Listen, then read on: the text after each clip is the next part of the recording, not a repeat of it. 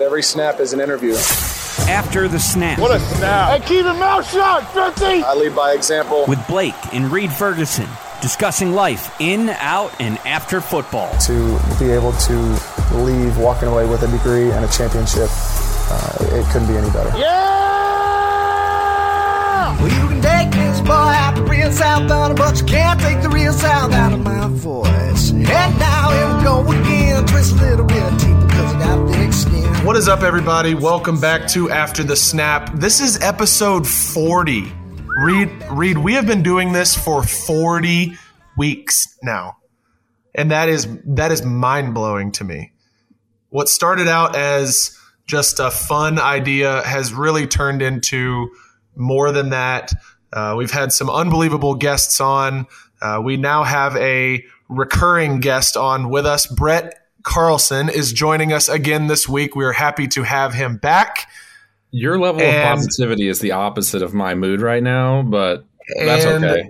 I'll I will get to that here in a moment, but I will say that um, this just as I was as I was looking at the title of our pod this week, I saw that it is now episode forty, and that is just crazy to me. So Time um, flies.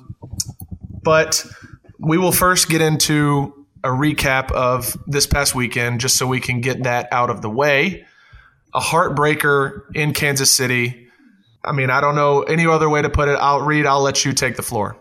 Yeah. Um. So just uh, you know, happy to be here with the boys. Oh, man, I, golly, I wish I, I wish um I've had three days to think about it. I wish I had more to say. I think uh, it's tough. You you know we were so close right there, but um, sometimes you just need the chips to fall your way. No pun intended. Uh, hashtag coin toss. That that that's just the way the cookie crumbles sometimes. So, oh, man, um, you know, incredible game. I think probably from a objective point of view, one of it's probably just it's a, that that game was an instant classic. One I think just from a from an objective general football uh, fans perspective, I guess somebody you know for somebody that didn't have a a rooting interest. I mean, it, it, I think I, I think I saw the numbers yesterday. It was like fifty something million people were tuned in at peak at the peak, you know, viewing times, and that's. I mean, uh, yeah, that's that's almost Super Bowl number. You're getting you're getting up there. You're creeping up there towards most watched program of the year. Uh, not much to say other than super unfortunate. Proud of the guys. We had a great season, ups and downs, but uh, you know we were. I have to say we were pretty resilient, kind of fighting through. Uh, like I said, some of the ups and downs that we had through the season, but finishing off the season with four wins, winning the first playoff game at home, uh, send you know with full crowd in 25 years or whatever it was. Uh, it was, it was you know great season, but there's only one happy team at the end every year. That's I think that's that's that's pretty much all I gotta say. So something that has been in the social media realm and all over ESPN and and everything has been the talk about the overtime rules and and how Kansas City pushed for that. I think they were the ones actually introducing the rule change maybe last year or the year before. 2018 or after the 18 season, I believe. So, so a couple years ago, and then fast forward to now, they are you know the beneficiary of what is now the overtime rules. Do you have an opinion on it? I I mean, I'll share mine and after you're finished, but I, I'm curious what your what your thoughts are on on the overtime rules and if the, if you think they should be changed. I do have an opinion, and I think my opinion is I think Josh put it pretty well. You know, if the roles had been reversed, we'd be the ones celebrating, and it, I think I think honestly speaking, it would be hard for me to sit here and say, "Yeah, I wish both teams had a chance at it." right? I mean, it's you know, Yeah. if we had won Yeah. the coin toss and went down and scored, I would be like, "Nah, keep them the same." Um, Right. So it's hard for me to kind of argue against from you know trying to have an honest perspective. You know, that's that's the rules. You know, going in, you know what what the rules are, and you got to play up to the rules. You know, I mean that's I mean, that's a, that's that's as simple as I can put it. That's probably not a great answer. That's not the answer that a lot of people want to hear. But I mean, you you you, you got to play you got to play the game how it's you know how it's Well, set up. It's it's unfortunate that it happened.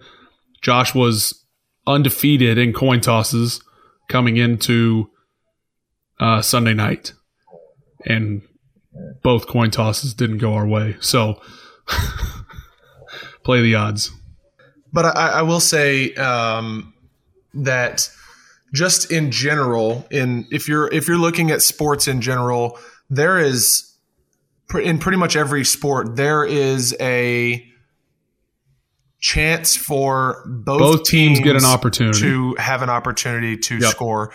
In baseball, I yep, saw baseball. I saw, both teams go to bat. Basketball, If you you, play to- the whole five minutes. You if know, you go to extra innings, if you go to extra innings in baseball, the first the first team that comes up to bat isn't the only team that comes up to bat. If they hit if they hit a home run, the game's not over. Like you still have to play the bottom of the inning, and so I guess my opinion would be that it should be that every that both teams at least get an opportunity to score a touchdown or a field goal. And I think that that's the easy thing to say for a team that is the you know not on the good side of of the overtime rule, but um, I think if you're looking at it from just a general fan of of sports, you would you would think that that would be the most logical way to sort Yeah. out a tie at the end of regulation. Here's my proposition for overtime. Everyone says forgets about special teams. Special teams, third of the game. What you do is you have a coin toss to see who goes first, and then from the 30 yard line, you or the really a 30 yard field goal, you alternate, and then when you make a 30 yarder, then you move back five yards and keep doing it, and then you cap it at 55, and that's how you solve overtime. It's like playing the crossbar game at practice, where you So you so you're saying kick field yards. goals. kick field goals. That's what you do. You do you start with a 30 yard field goal. If they both make it, move it back to 35 and so on and then you cap it at 55. So you just keep dinging 55 yarders until somebody misses. Correct. It's almost like a, a shootout in the NHL. That would be electric. Now, do you do it Yeah, at the be- same end, or do you do it at You the alternate it like penalty there a home kicks. and- yeah, I like Yeah, that. I 'cause like wind, that you do it the wind, way. wind direction is important there. Yes. Yeah, exactly. If you win the coin toss and elect to kick, you know, first, then the other person gets to pick the direction. Is the is the field goal team out there with the field goal block team, or are you just holder kicker, snapper holder kicker? everybody's out. Everybody's out there. Okay, so it's a field goal play, It's an actual field goal play. so play. you can get it blocked. Correct. okay. And return it and return it for a I was touchdown. going to say, and, I was going to say, at what the point do you put the returner back there because the kicker's leg is going to get tired from Yeah. hitting 55 yarders over and over and over and over again?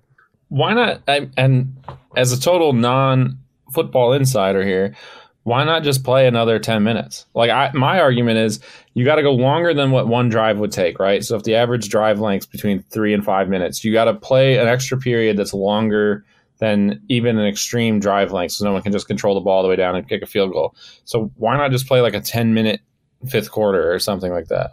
Yeah, I think um, that is what a lot of people talk about doing.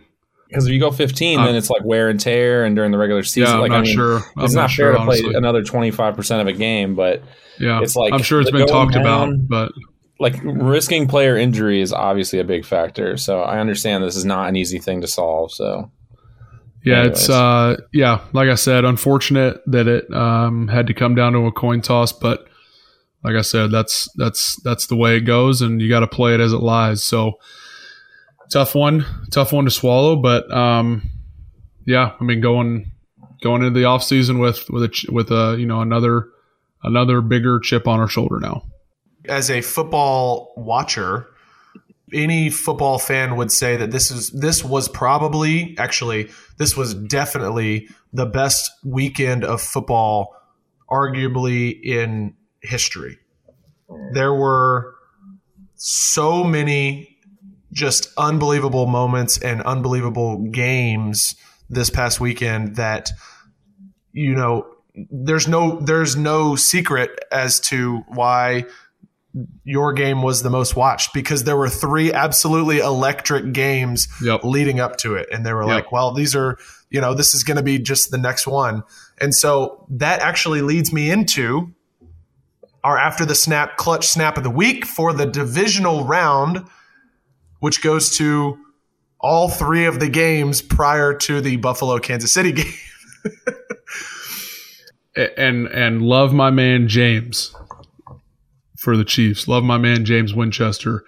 If I was not playing in that game, I would probably give him the clutch snap because they tied it up on the 50 yarder or the 48 yarder at the end of regulation. But they didn't win the game on that kick, so I think we're going with the prior three games.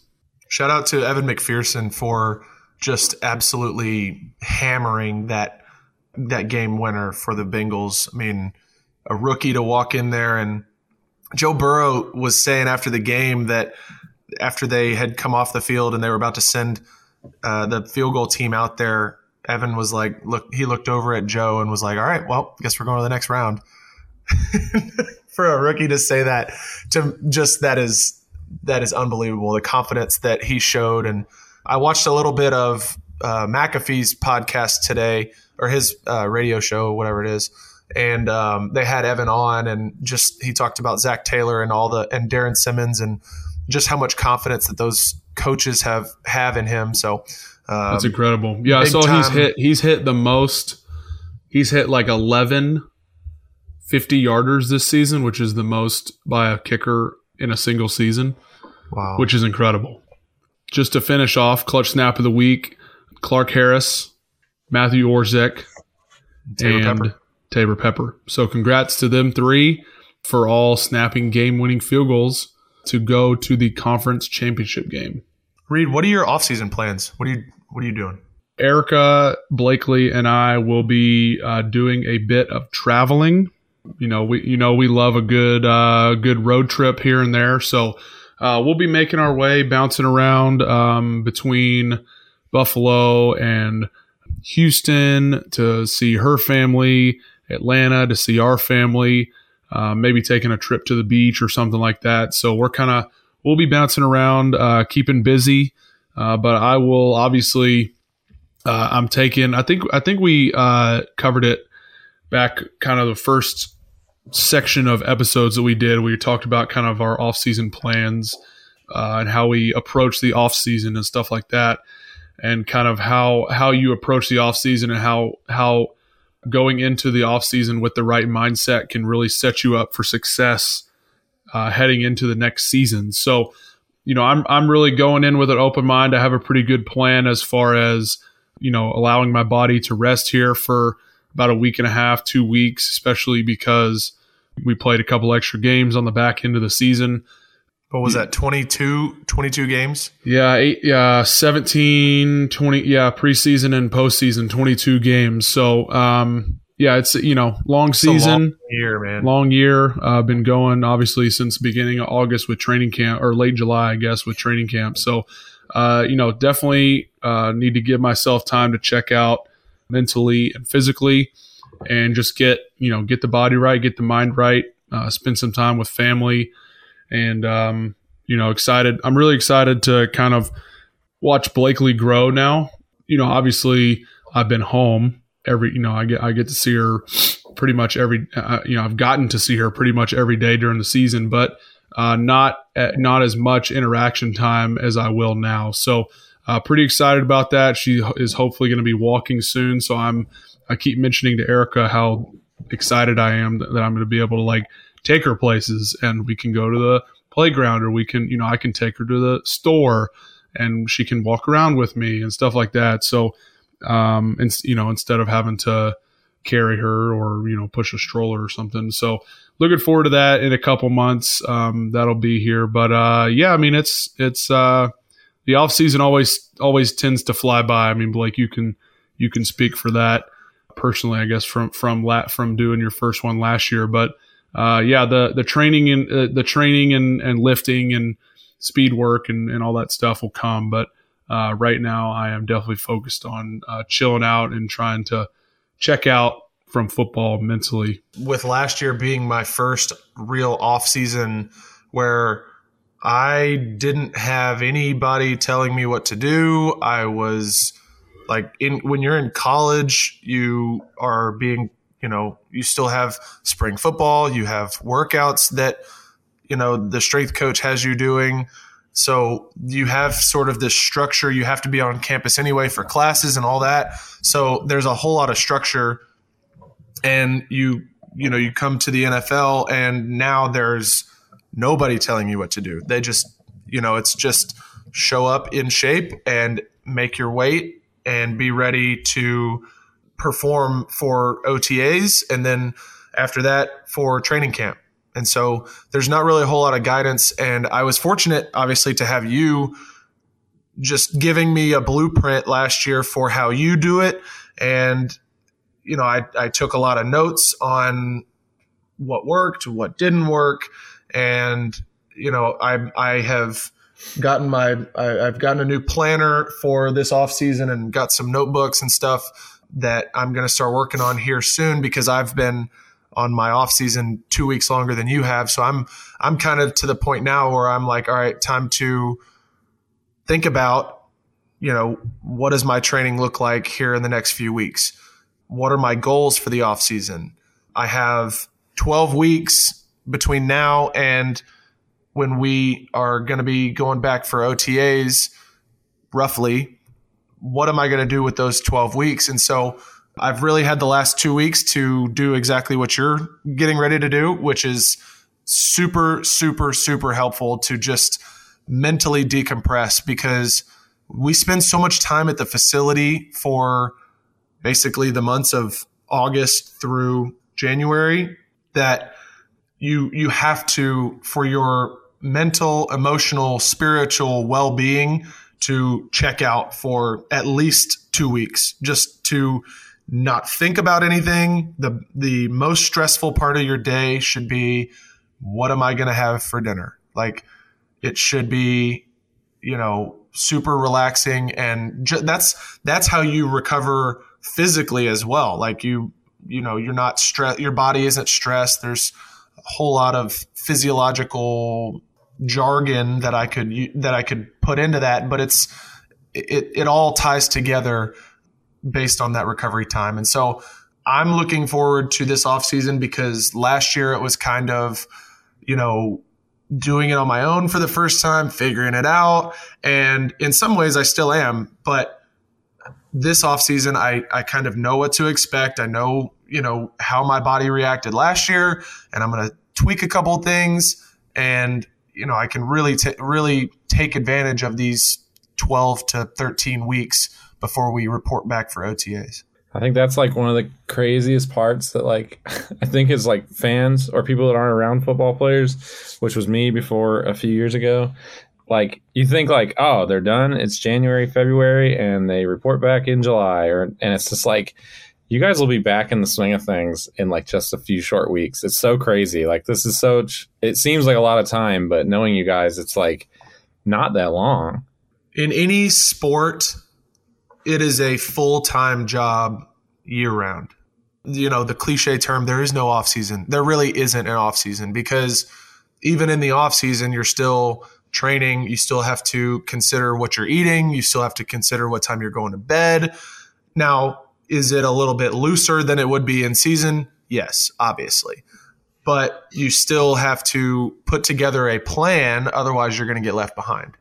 Again, I was very fortunate to be ahead of the game because of my older brother. We haven't done short snaps in a while, so I, I will first let I will first let Chris play our little uh, intro.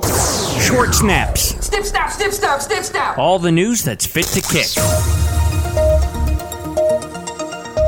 Short snaps are a segment that we like to cover a couple of things that we have seen throughout the week or uh, notable articles or whatever that we feel like that our listeners would really enjoy and is just cool stuff that has happened. So without further ado, short snap number one, I came across a tweet, I think yesterday, maybe the day before, I can't remember, Um, and it was talking about how Davante Adams, star receiver for the Packers, played high school football with Braves superstar, Braves former Dodgers superstar Joc Pederson. And they played football together at Palo Alto High School, and they were both wide receivers during the 2009 season. During that season, Joc Pederson was a senior and Davante Adams was a junior. Joc Pederson had 30 receptions for 650 yards and nine touchdowns. Davante Adams games was did even play in high school? Isn't it like eight or I think it's well we we played 10 regular season and then it was like 5 for the playoffs. that's a lot of yards. I was saying Yeah. that's a short season. That's a lot of yards. Yeah. 30 receptions, 650 yards, and nine touchdowns during the season. And Davante Adams was not the leading receiver on that team. Davante Adams had 25 receptions for 484 yards and seven touchdowns. And I was like, man, I had number one, I had no idea that Joc Pederson played football. And number two, it's hilarious to me to think about the fact that Davante Adams wasn't the top receiver his junior year of high school. Oh, you always hear about like, you know, like when I when it was like 20 years ago, it was like kids should just do the sport they want to do and like do that. And then like, you know, 10, 15, 20 years ago, it became like cross training. Kids should, if you want to play baseball, they should also play football or basketball and like play all the sports. And it's like, man, that seems to clearly work when you hear about stories like this or, you know, the Kyler Murrays and stuff of the world that are just Yeah. like super good at multiple sports and they almost have to pick which one to be the best at. Yeah, and, and that's something that that's something I, I want to get into here in just a second. But I want to I want to finish off what I the the stats. So in 2010, the next year, um, Joc Pederson was obviously a senior in 2009, graduated and was drafted by the Los Angeles Dodgers in the 11th round of the uh, MLB first year player draft.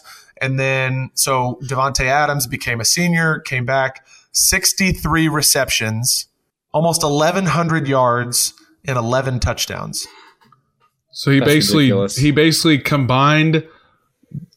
He just doubled. He just He- he- doubled what Joc Pederson had done the previous. year. That's what I'm saying. he he he basically combined everything that they did together in the 09 season in He's the like, I'll just- 2010 season, except for the touchdowns. myself. Yeah, I'll just do Exactly. it myself. yeah.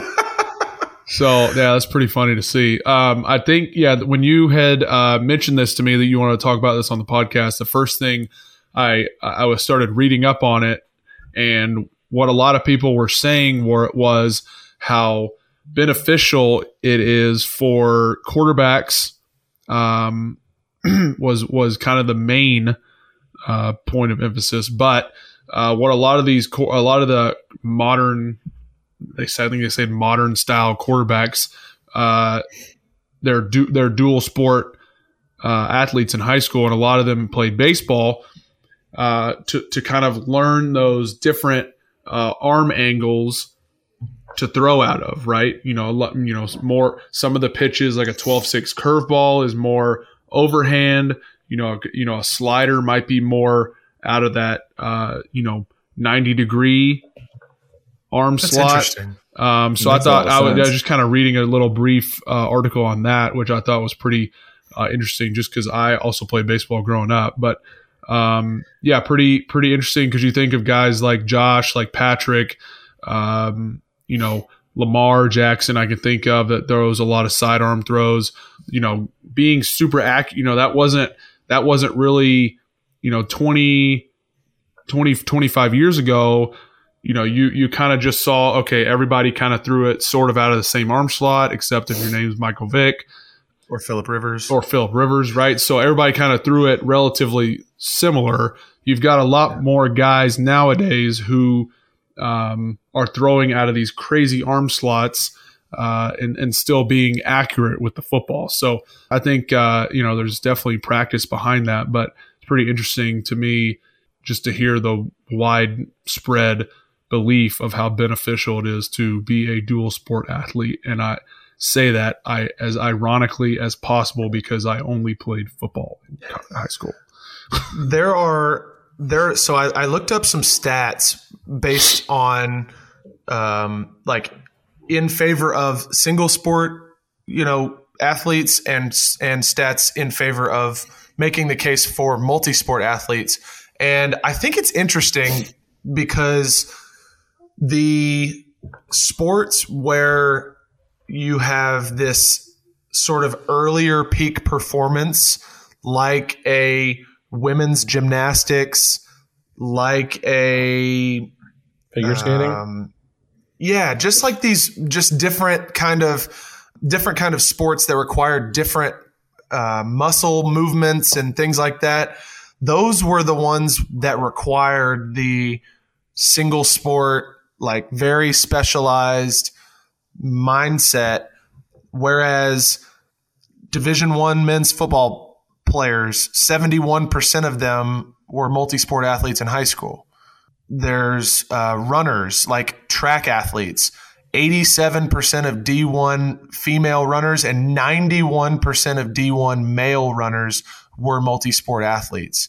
Uh, and then lacrosse. There are so many different body angles and movements and things and cutting and all these different sports that you can put into one sport, which is lacrosse, that 88% of men and 83% of women who play lacrosse played other sports in high school. So I think it's those those sports like football, like lacrosse, like track, running, you know, where you can you can get away with doing multiple sports and you're almost at a you're almost at an advantage because of that. It's the gymnastics, it's the figure skating, it's tennis where you have to really train those fine muscles that you see the the more specialized at an earlier age. And then also Reid, you and I have have talked with you know our family at length. I think we've actually mentioned it on the podcast. The the concept of the ten thousand hour rule and the fact the I, I, guess I will say that it's a fact that if you do something for ten thousand hours, you will be proficient at it. You'll be an expert at it. Yep, expert. And, yeah, it's one of my favorite books of all time, Outliers by Malcolm Gladwell. And you see that in these sports like gymnastics, like I mean, we are we are kind of outliers, I guess I should say, in in our sport because to, I just talked about football, but in long snapping, like to be a high performing long snapper or kicker or punter it requires the same kind of specialist mentality that a figure skater would or sure. another sport like that. So falling I, in love with the monotony of the job. Yeah, and because you have to in order to be chasing chasing the fine details is what I tell a lot of people is like, oh, how, what makes a good long snapper? You know, how do you how do you you know what's the difference between uh, you know, the, uh, a guy that's a five star and a guy that's a, you know, a barely, you know, almost a four star snapper. And it's like, well, attention to details. This guy, uh, this guy can snap and block smoothly. The, you know, the guy that's not as good might struggle with the transition. He's got a tighter spiral. He, you know, he's uh, just a tad more accurate on a consistent basis. Stuff like that. It's falling in love with the details and getting those perfect and being obsessed with the perfection and that goes that that's across the board that that could be for uh, Brett and his photography taking you know t- ten spending 10,000 hours taking uh, capturing different shots setting up for different shots practicing lighting all that kind of stuff in, encapsulates the be, becoming an expert in your field I saw right. what's going around like today on the internet in my world is kind of interesting and uh, rings true to this. So there's a couple people sharing these series of quotes, but uh, someone called it taking the elevator versus taking the stairs.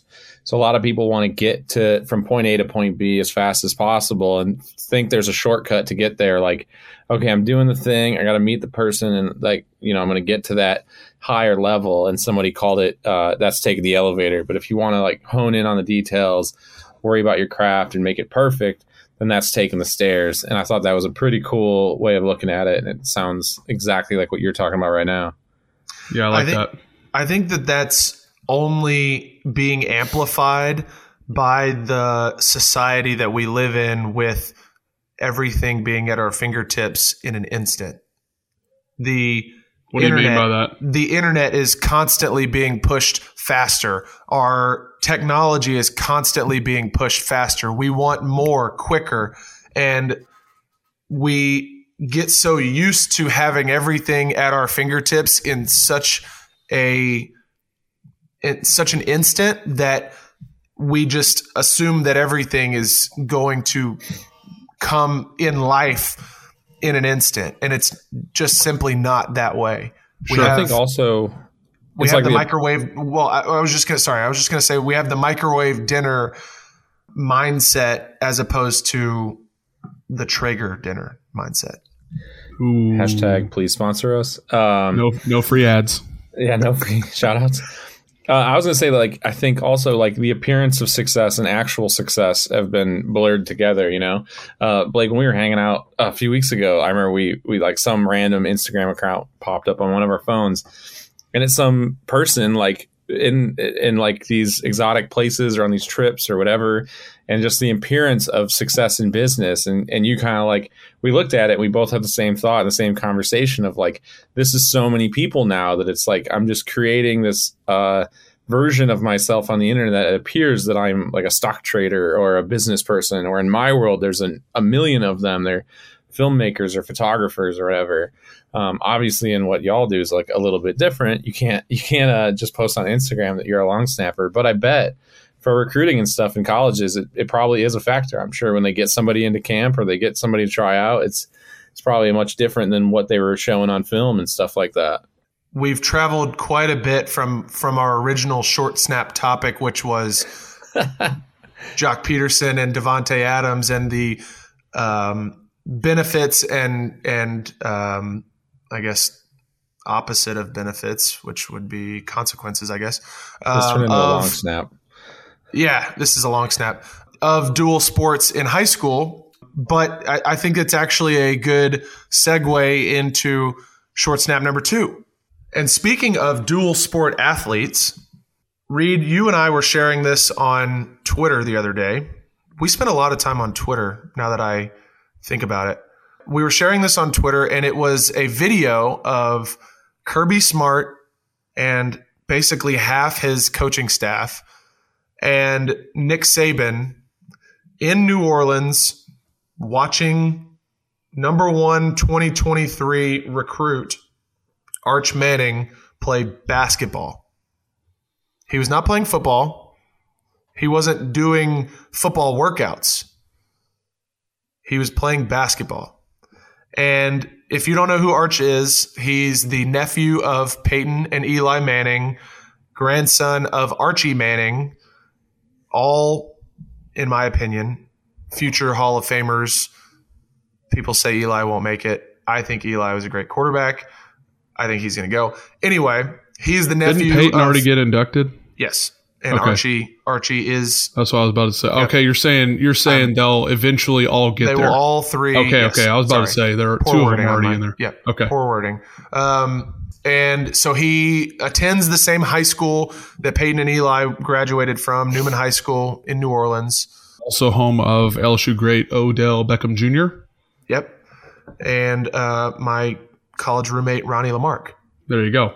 Lamarque Ford. Go buy a Ford truck from Lamarque Ford. No free ads.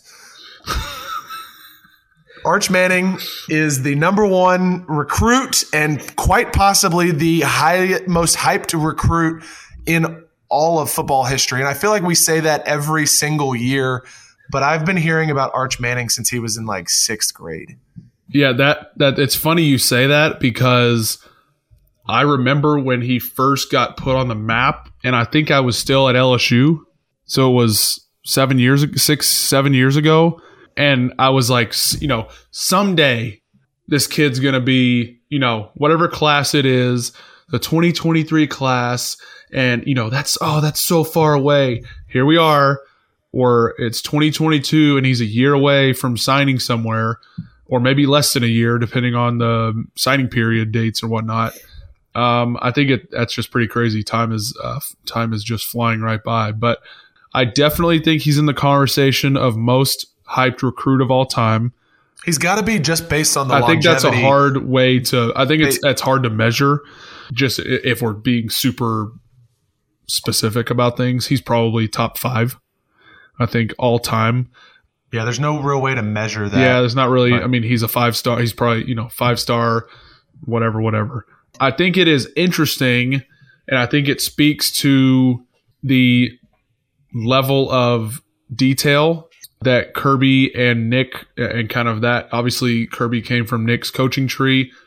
Uh, I think it speaks to the level of detail that they have that those two programs have obviously just coming off of both of national title national title game appearance the the level of detail to greatness that they're willing to go and observe Arch Manning not saying nobody else has done this but the, the for those that go and watch him play basketball they're going to go you know they'll probably talk to him before the game after the game you know whatever hang out with him for a little bit but to go and see how he interacts with his teammates on the court you know how does he react to getting subbed out of the game uh, when the game is close? You know, can he focus and hit his free throws? Level, you know, attention to detail. Uh, free throws win, win. You know, free throws win basketball games. How athletic does he look running up and down the court? Like stuff like that. Obviously, speaking to being a dual threat athlete, a lot of that stuff is going to carry over into wherever he signs potentially you know, factoring into him making a play that could be a, a title winning play. And obviously they're going to have done, they will have done their homework already. So I think it's, it, you know, they're obviously playing the long game. Uh, everybody is going after him. Obviously, most one of the most hype recruits of all time. So uh, I think it's pretty. It's it's obviously pretty cool, and I think it, it's he is going to be. You know, I hope he can deal with the pressure of coming from that. Fa- you know that that family line, which is hilarious because he is not you know he he's he's so hyped up and he is not the son of Peyton or Eli who actually played in the NFL so I thought that was kind of funny Right. His Um, dad. His dad was the only brother that didn't play in the. that didn't make it right like it- yeah so uh I mean he's got a show called Soup with Coop or something like that so uh just hilarious but yeah I mean it's it's you know if you're asking my opinion I think he'll be a great football player and I think that's probably the that's my two cents. Do you guys think, like, if you had to break it down percentage, how much of are they there for athletic scouting, and how much are they there for like the courting and long game? You know what I mean? Like, because it's it's part of it is like you're trying to win this person over. Like, Right. you Oh, just say I'm, like I'm sure it means Probably sure it means a I'd say ton 70 30. seventy percent courting, 70 70 I'd say maybe 60 40. I think 60% they're there for the athleticism, 40 for the courting. No pun intended. I'm sure it They're means a putting on lot the to. full court press, so to speak. Yes. Aha. I was just gonna say, I'm sure it means a lot to him for them to be there. Exactly. Lane Kiffin is there like every other week. He's I follow Lane Kiffin on Twitter because he's like a top. He's like one of my top ten favorite people to follow on Twitter because he just posts like photos and like random, you know, um, like quotes that are motivational, and he'll just tag at Ole Miss f ball like just like the most random stuff. Uh, but it seems like every other week he's posting a photo from you know his travels and he's like being super secretive about where he is but not really it's like you know he's like he like takes a picture of an apartment complex window and in the window somebody's got like a Who Dat Nation flag so you know he's in New Orleans seeing Arch Manning. For a while Lane Kiffin had created an Instagram like this was like last year. He had created an Instagram, and for a while, his only person that he followed on Instagram was Arch Manning, and it's the it's that kind of stuff, and it that's like a completely different approach because Lane is just so I don't know, uh, he's just he's just crazy. He's out there, but He's got a magnetic personality, though. for People love him. People for love sure. And so I think that that's I, I, I think that that's his way of doing that, and and it's You never know. You never know what's going to work though. 100%. You never know what's going to stick with a kid, right? Oh, when you're when you're 16 years old, 17 years old. Oh my gosh, Lane Kiffin. Uh, he, he's got an Instagram account, and I'm the only person he follows. And you, then you fall in love, right? You fall in love like that instant. You're like, oh my gosh, I want to be an Ole Miss Rebel. And now you've got the you've got the advantage. I just And then picture it doesn't matter like, as much that oh you know oh Kirby Smart just won a national championship. He's at my basketball game. I like I really like Lane Kiffin though. So then you that, that's how that's when you start playing the game. Right. Lane Kiffin put Manning in the end zone when they were honoring Eli Manning. Like, there's no secret. That is like that is pl- like billboard. Yes, Arch Come here. Manning, come to school here. Right. Yes, like we love your family at Ole Miss because your uncle played here. And did did Archie play there too? uh, I think, I think he was somewhere in Mississippi. Anyway, I feel I feel it's like, like, there could it be couldn't like be more obvious. a funny mockumentary show about like you know Lane and Kirby and Nick and where are they going? They're going to a basketball game. Why are we going to the basketball game? We got to go to the basketball game. It's just like Michael Scott and Dwight Schrute characters of all three of them, and then all three of them then with the with the finger guns, you know, pointing at each other like. You know, like I got, I got, they all got made up little gimmick things they're doing. It'd be super funny. Archie Manning Um, did wonder- attend Ole Miss. I think that puts a wrap on short snap number two. It's time for one final thought. Reid. Let's hear it. So the the way you kind of set it up, you said, "All right, one final thought." Wanted to end with something, just an original thought from everybody across the board, and I kind of took it as like, a, "What hill are you willing to die on?" This is your soapbox for the next two minutes. This is my soapbox. So I read an article about a Florida man who was arrested. Blake, I'm sure you saw this. A Florida man that was arrested because his bacon was not cooked enough at Waffle House. I know Waffle House has been getting a lot of pub lately uh, on this podcast. No free ads, but I wanted to ch- just I wanted to chat a little bit about how crispy humans should be eating their bacon.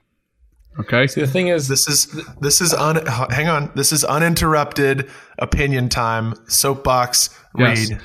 Go for it. So continuing my soapbox. So uh, in this article, it was uh, outkick.com. Those guys do a great job. I think it was my guy Joe Kinsey, uh, huge Bengals fan. So uh, he'll be getting my my cheers this weekend. But uh, he posted a pic. He, he linked a picture um, into the article, and it had six strips of bacon.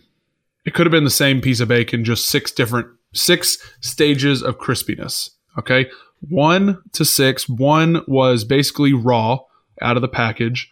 Six was basically um, well done. It was a very dark piece of bacon. And two through five were obviously the steps on the way there. The general uh, consensus was that most people eat their bacon between four and five. Now, if you look at the picture, again, uninter- uninterrupted soapbox. If you look at the picture, I think I am a five. That is the way that I, when I put bacon in my oven for breakfast, I make sure my bacon is a is at the f- picture of a five.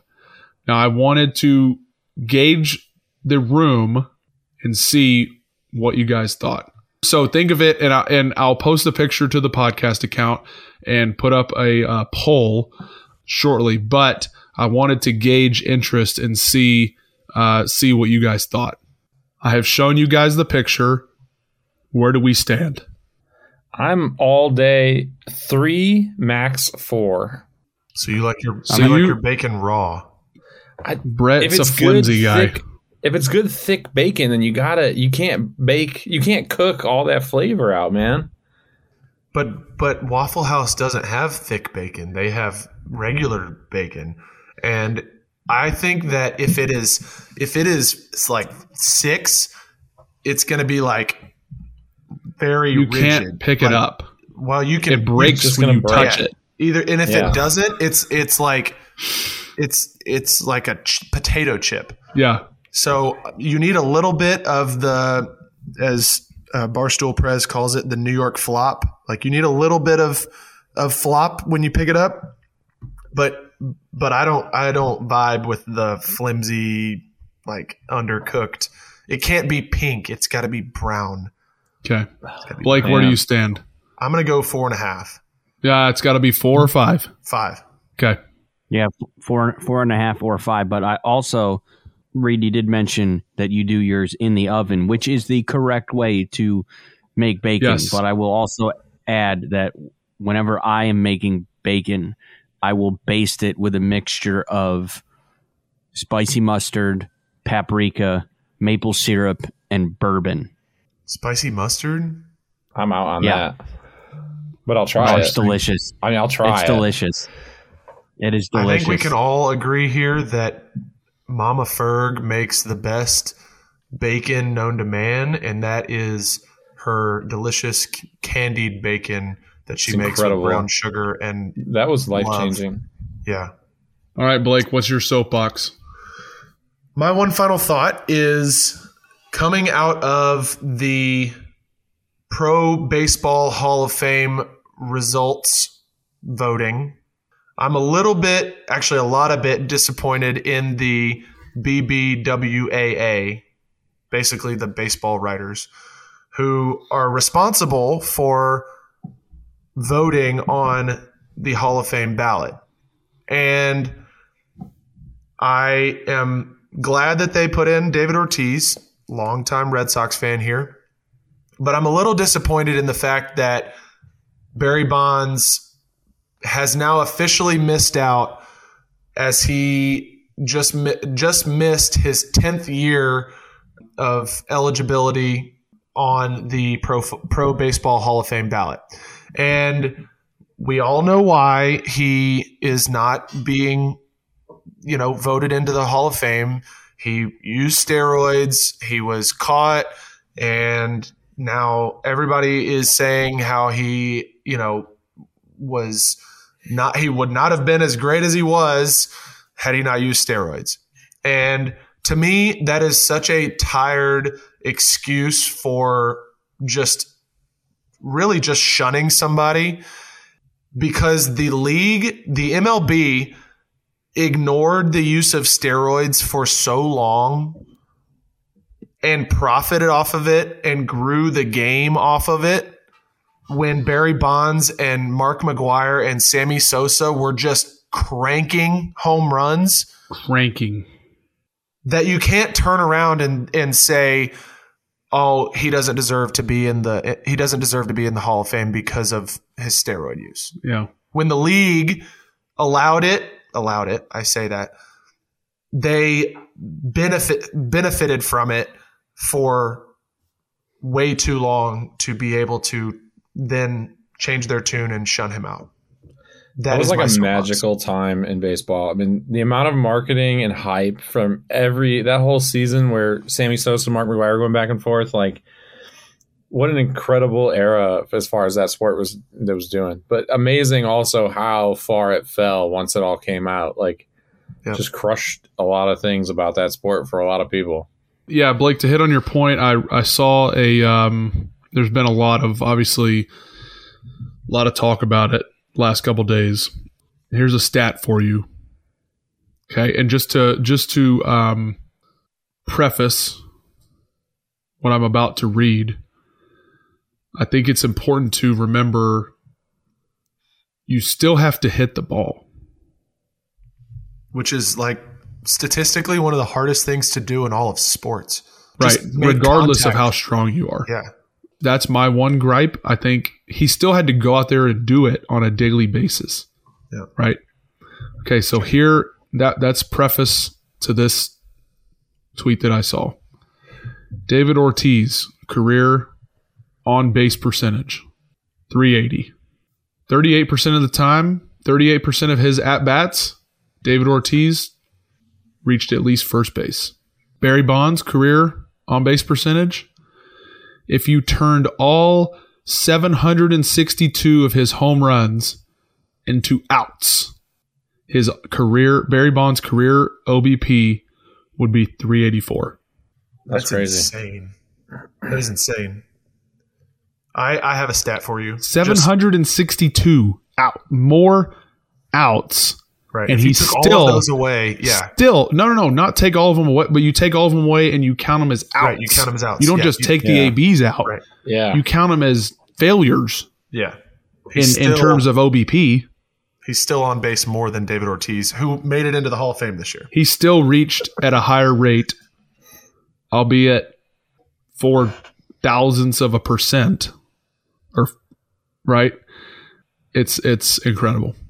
Can I? I have a stat for you. I saw this graphic today, and this will be the last thing we talk about on Barry Bonds.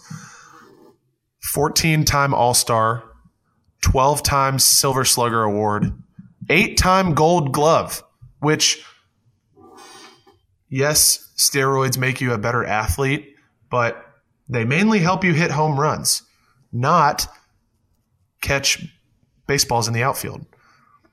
Seven time NL MVP, seven time MLB MVP, three time NL Hank Aaron Award, two time NL batting champion, and two time NL home run leader. Can't make it up. 73 home runs in a season. It's insane. It's insane. Yeah. And he has now missed out on getting into the Hall of Fame.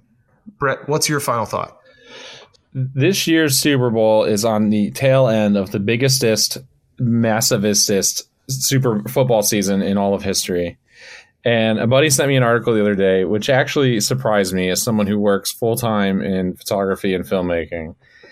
This Super Bowl, which is being hyped like every other, and the huge halftime show, huge broadcast, you see commercials for it for six months, will not be broadcast in 4K. In fact, I don't think any Super Bowl has been broadcast in 4K, and they don't even have the capability to broadcast in 4K, which is absolutely insane to me. So they're saying that I think 2023 Fox will be broadcasting it, and I think they have broadcast one game in 4K. But absolutely crazy because last year at the Olympics, they not only had 4K broadcasts, they had 4K HDR with Dolby Atmos surround sound. And if this is getting really geeky, it's basically movie theater quality for certain events at the Olympics last year. And yet, the biggest sporting event on television is still coming across in good old fashioned 1080p, which it's been in for 15 years or something like that. Can I ask a question? Yeah. What about the Olympics allows them to broadcast in 4K but not the Super Bowl because it's the same it's the same network. It's NBC. Yeah, that's what's wild to me. So so the Super Bowl, the broadcast team is the team from NBC. The Olympics is actually almost all the camera angles and everything you see for the Olympics is a a group called OBS, Olympic Broadcasting Services. I think uh, it's OBS either way. So And then basically NBC they just slaps set- their name on it. Correct. So NBC, you know, European networks, Asian networks, Australian networks, they all just slap their graphics and media team around it. And obviously they pull the feeds of their athletes. So instead of having 47 camera crews up there for alpine skiing, they have one.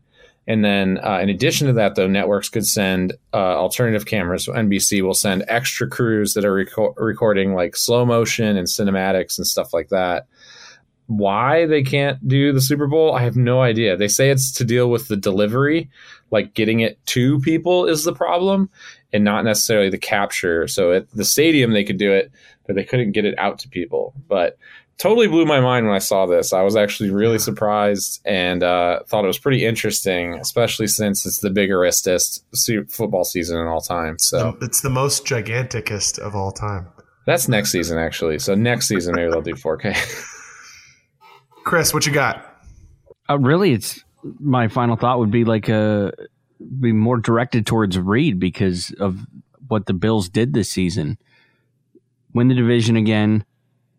Another playoff run. This time we didn't make it to the championship game. We out in the divisional round, but as long as I've been a fan and been able to pay attention to it, you know, from my middle school years to now, now I'm just now being a part of a fan base with a team that is now relevant and is going to be relevant for the next 10 to 15 years, conde- contending for the division, deep playoff runs. It's this is all I've ever wanted.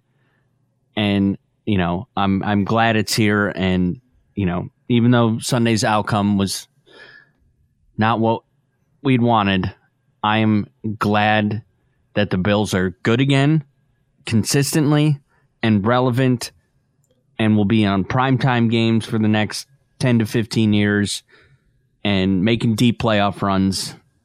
I love it. Yeah, I was just talking to a friend who covered a lot. Of, I photographed many seasons of the Buffalo Bills, and we were talking on the phone this afternoon. And I was like, you know what, win or lose, I was like, how many times could we say that the Buffalo Bills are a competitive football team in the National Football League? I said I sat through so many games, rain, snow, cold, heat. And I said, third quarter, I'm just sitting there photographing the other team don't photograph the Bills for the entire second half because they had already lost the game by so much. I said, what a blessing to be excited and a fan and be able to cheer and wear that stuff with pride. It, it's it's pretty awesome, and there's tens of thousands of people that have been dying for this for decades. So it's pretty cool. Yeah, I, I I'll piggyback that um, just to finish it off. I think when I think about I think the back to back weekends of the Jets game, beating the Jets, and then finding out that we were playing the Patriots at home and then winning that game in the fashion we did. I think what that meant to A, the organization, everybody in it, the players, coaches, staff, and then what that meant to the millions of Bills fans uh, across the nation Chris, yourself included, uh, what that meant to beat that team at home in the playoffs in front of the home stadium. I couldn't be more happy for the fans and what that means to them. So, um, yeah, to yeah, appreciate appreciate the kind words, Chris, and I'm you know I'm happy I'm a part of it. It's a blessing. I will congratulate you, but just know that I'm actively seeking out a recurring guest who is a Miami Dolphin fan because I am severely outnumbered here. we got to get some more aqua and orange in this podcast. So just know that I am seeking reinforcements. I own the one of one. I just hope both Ferguson's have fun shirts that I wore in Hard Rock Stadium out of deep respect that this is about more than just football. That, uh, yeah. Reid, I actually, just before I, I put a bow on this, I actually considered getting a t shirt that said, I just hope Reid snaps well when I was coming up for your game against the Patriots. But it was going to be four degrees and you would not see a t shirt. I would have had to get some sort of large, like 4X to fit it over all the coats that I had on. So I figured it probably was not worth it. But just know that I hope you snap well. Thank you. Likewise. All right. That is a wrap on episode 40 of After the Snap. As always, you can follow us on social media at After the Snap Pod. Follow Brett at Brett in real life. He posts some really cool stuff. Go follow him on Instagram. And also, as always, go subscribe to the pod, leave us a rating, leave us a review, helps us grow. This has been After the Snap Tales from Two Brothers Who Live Life Upside Down.